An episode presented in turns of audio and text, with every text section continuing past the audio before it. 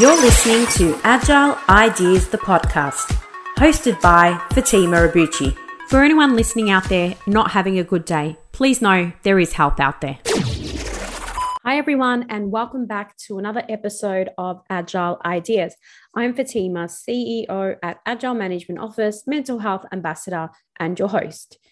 This podcast is made possible thanks to Agile Management Office. We help businesses solve challenges around project delivery and governance using 20 years of proven practice. In today's episode, I'm going to be talking about some of the important things that they don't teach you at university and why it matters. Some of the biggest challenges or learnings that I've gained in my entire career have been gained by being on the job over the last 20 years, I've had the op- uh, opportunities and the pleasure and sometimes displeasure of working in a range of organizations and learning firsthand by working with people around me. I will talk a little bit about why I didn't go to university and how that has impacted me positively and negatively, and what are some of the things that I hope others can learn from my situation. So I hope you enjoy this episode and I look forward to your feedback. So let's get started. So where where do we start when we're thinking about university? There are so many pros and cons depending on the career path that you're going to go down, particularly if you know what that is. Of course, there is a number of different reasons to go to university. And this podcast episode is definitely not a episode to tell you what to do or not to go to university. It's just purely sharing my experience because for those who've listened to me for a while will know that I was not successful in um, attaining the right score to get into the university degree choice that I had made early on in my life. So, this podcast is purely about my experience, both positively and negatively. And it all started because I was in the supermarket recently and a young 17 year old cashier asked me what I did for work. And I started to tell her that I was a project management consultant, that I ran my own business. At that point, she said to me, Oh, wow, what, what university degree did you study? And I said to her that I didn't go to university. And she looked really puzzled at that point in time and said, How do you become a manager if you don't go to university? Now, obviously, she's quite young and perhaps not far off her possible path into either her career or university. But it made me wonder when a question like that is asked how do you become a manager without a university degree? Well, I think many people, including myself, know that you don't need a degree to be able to become a manager. Now, of course, there are going to be some skills and some uh, knowledge that you will obtain in your career that may come from university that will help you be a better manager. But it's definitely not the be all end all to, to go down that path.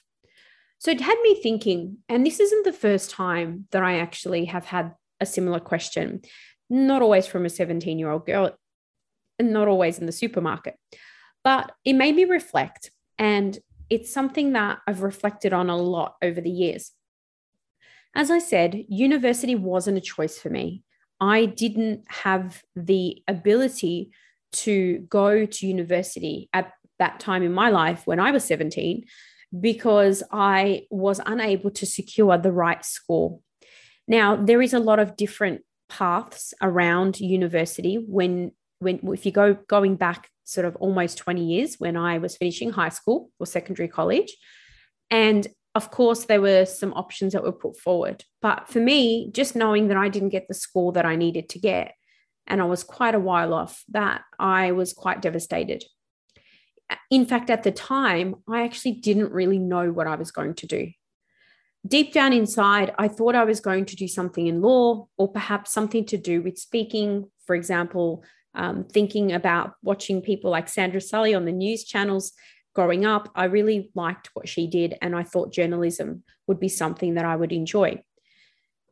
At the time, I decided to put my chances in to be able to go into a law degree, but unfortunately, I wasn't able to secure that. as a result, I had to think about some other options. Now, I'm the type of person who is extremely uh, proactive and energetic, and I really love to roll up my sleeve. I mean, even today, running a business with a team of 10, I'm always getting involved wherever I can and helping them out in our projects. There are different types of learners, and I'm one of those people that really, really needs to be hands on. And it gives me a sense of satisfaction to be able to help people every day. So, when I didn't succeed in securing the right score for university, I had a few choices.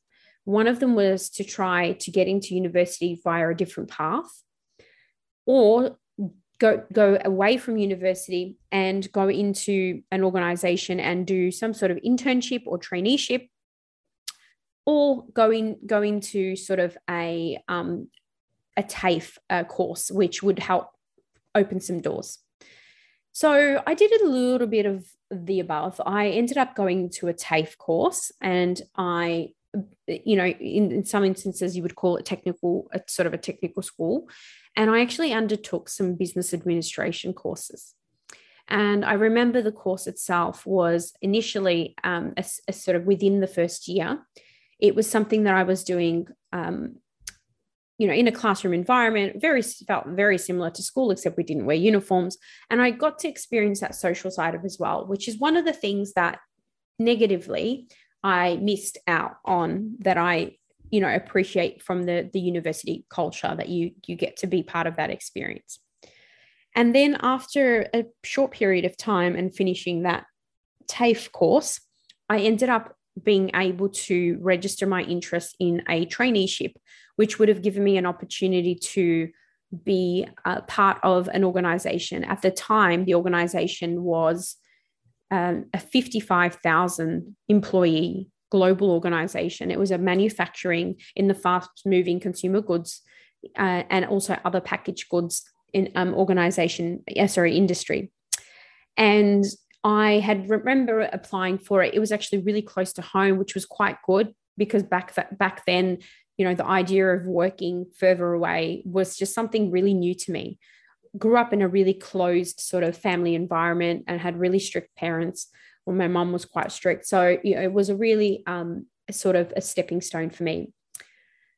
So I remember applying for the traineeship, and I was fortunate enough to get some sort of interview skill, sort of workshop experience beforehand. And fortunately for me, I was shortlisted and secured the role. So, what that meant was I then had a year of additional learning, except this time I got to do it in a real life office environment. And I was actually able to complete a year course within nine months because I was be, being able to to kind of be proactive and, and get further ahead in that. And it was really exciting because the motivation for me at the time was if I finish this course in the period of time that I had, I knew that there would probably be a, a good opportunity for me at the end of it. Well, that's what all the colleague, my colleagues were promising. So I did get to finish that. And then I was uh, at the time um, offered an ongoing position in a fixed term capacity. And that's where I started learning about contracting. Now, through that first working experience, it was one of the most sort of foundational work experiences. Being part of such a large organization is something that I wouldn't have changed because I was effectively thrown in the deep end.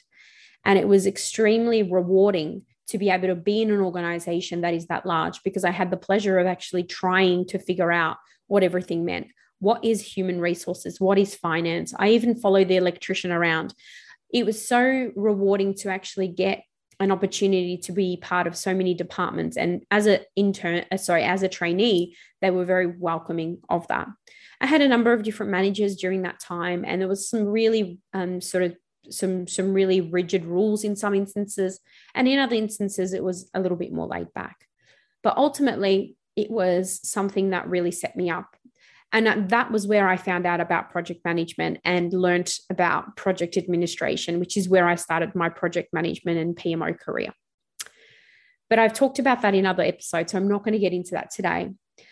But one of the things that has been sort of a constant little bit of a dark cloud over me um, at least for the first sort of maybe five to eight years of my career or, or 10 years of my career, has been the constant questioning or challenge, particularly by recruiters who have, in a number of instances, questioned or challenged me on roles that I had applied for. And because I don't have a university degree, uh, were sort of quite rude, in fact, about it.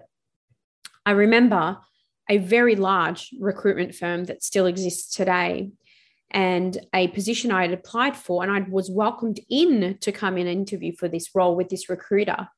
And it wasn't, you know, not that far into the interview. And he turned around and and just said to me, You're not serious, right?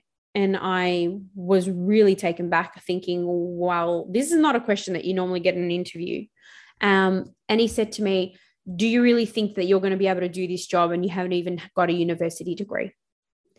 And I remember precisely where I was. I remember what he looked like. And I just remember feeling so belittled at that point in time.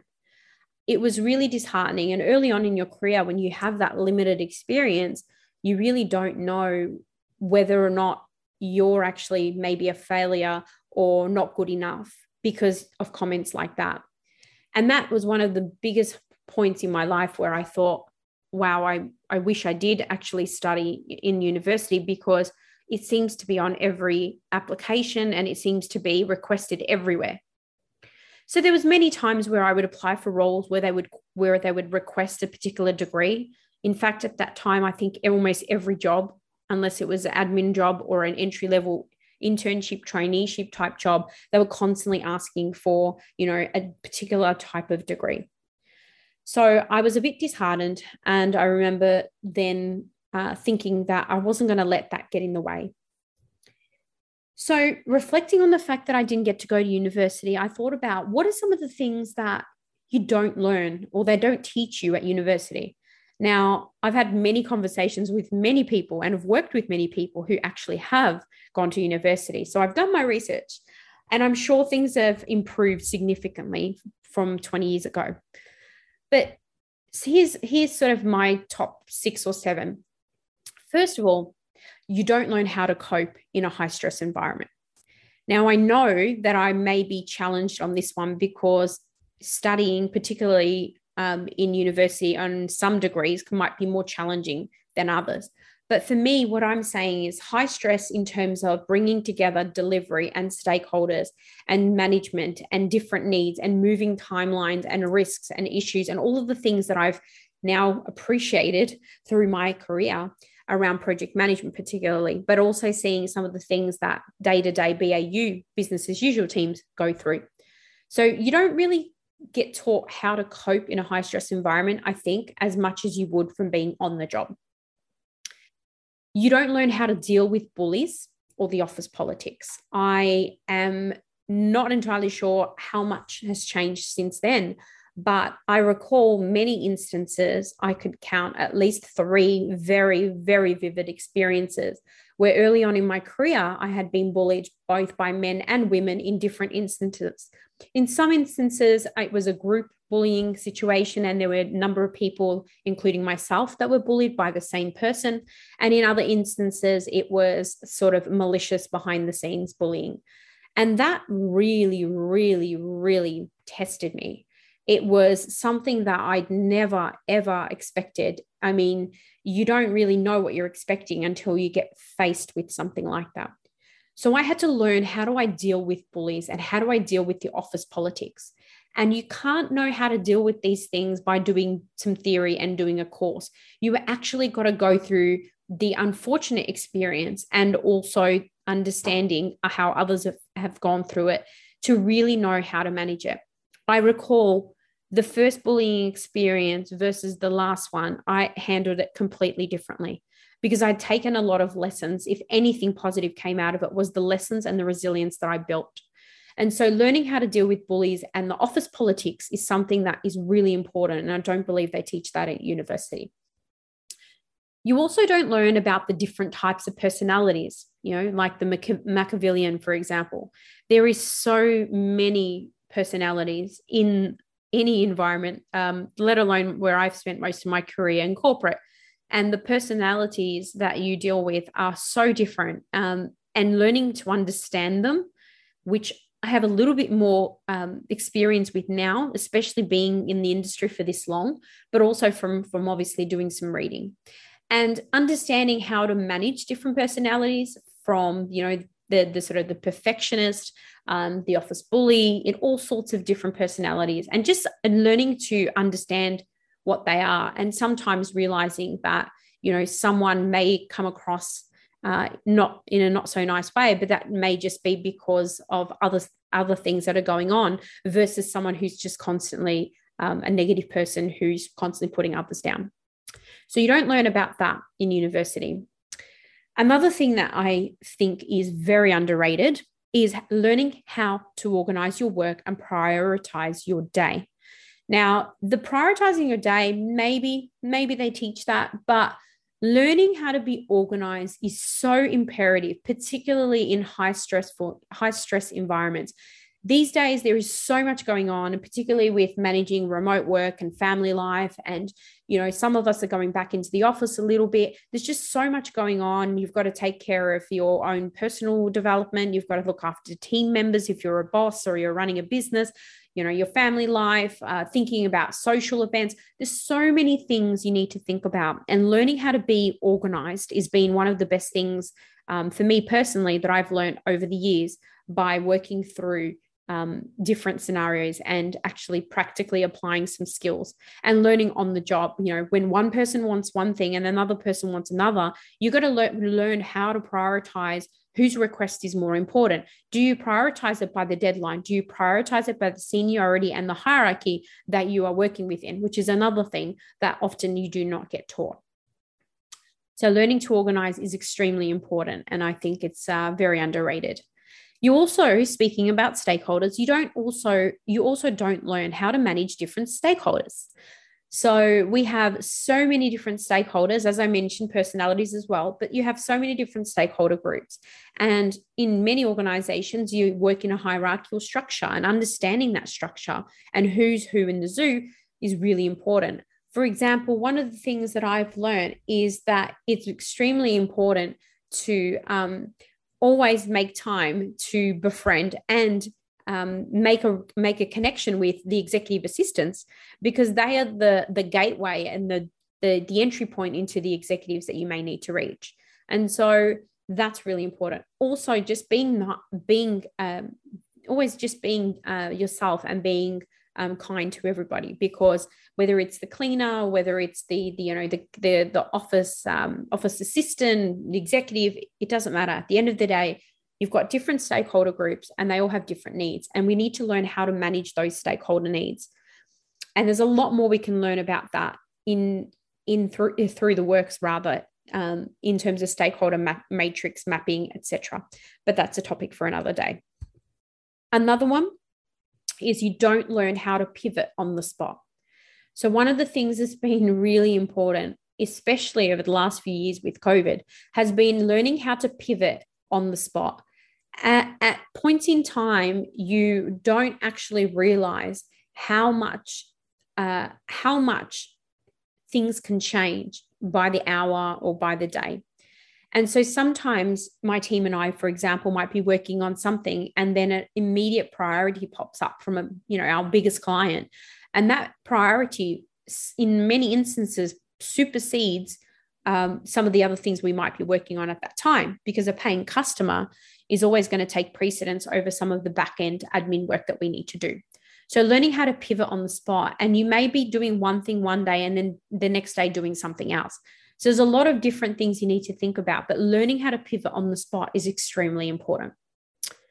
And also, this one it can be considered contentious because unless you're studying marketing or a similar degree, you don't learn how to brand and market yourself. Now, I'm talking far beyond the setting up a CV and putting on your LinkedIn profile.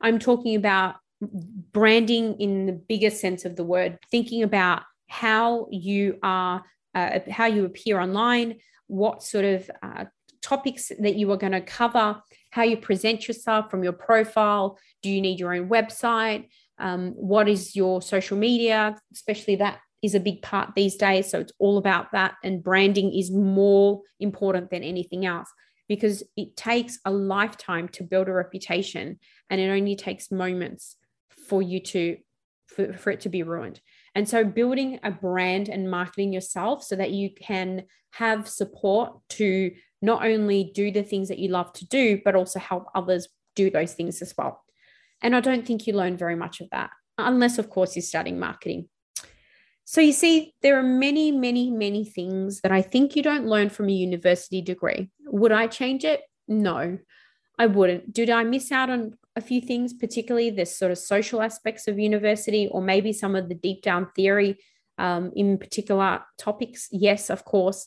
But these days, so much is accessible all over the internet, and it makes it a lot easier to access some of that information. I know that if I'd gone to university, I probably may have avoided a few mistakes and le- lessons along the way. Perhaps I would have been better at my financial management than I was early in my career.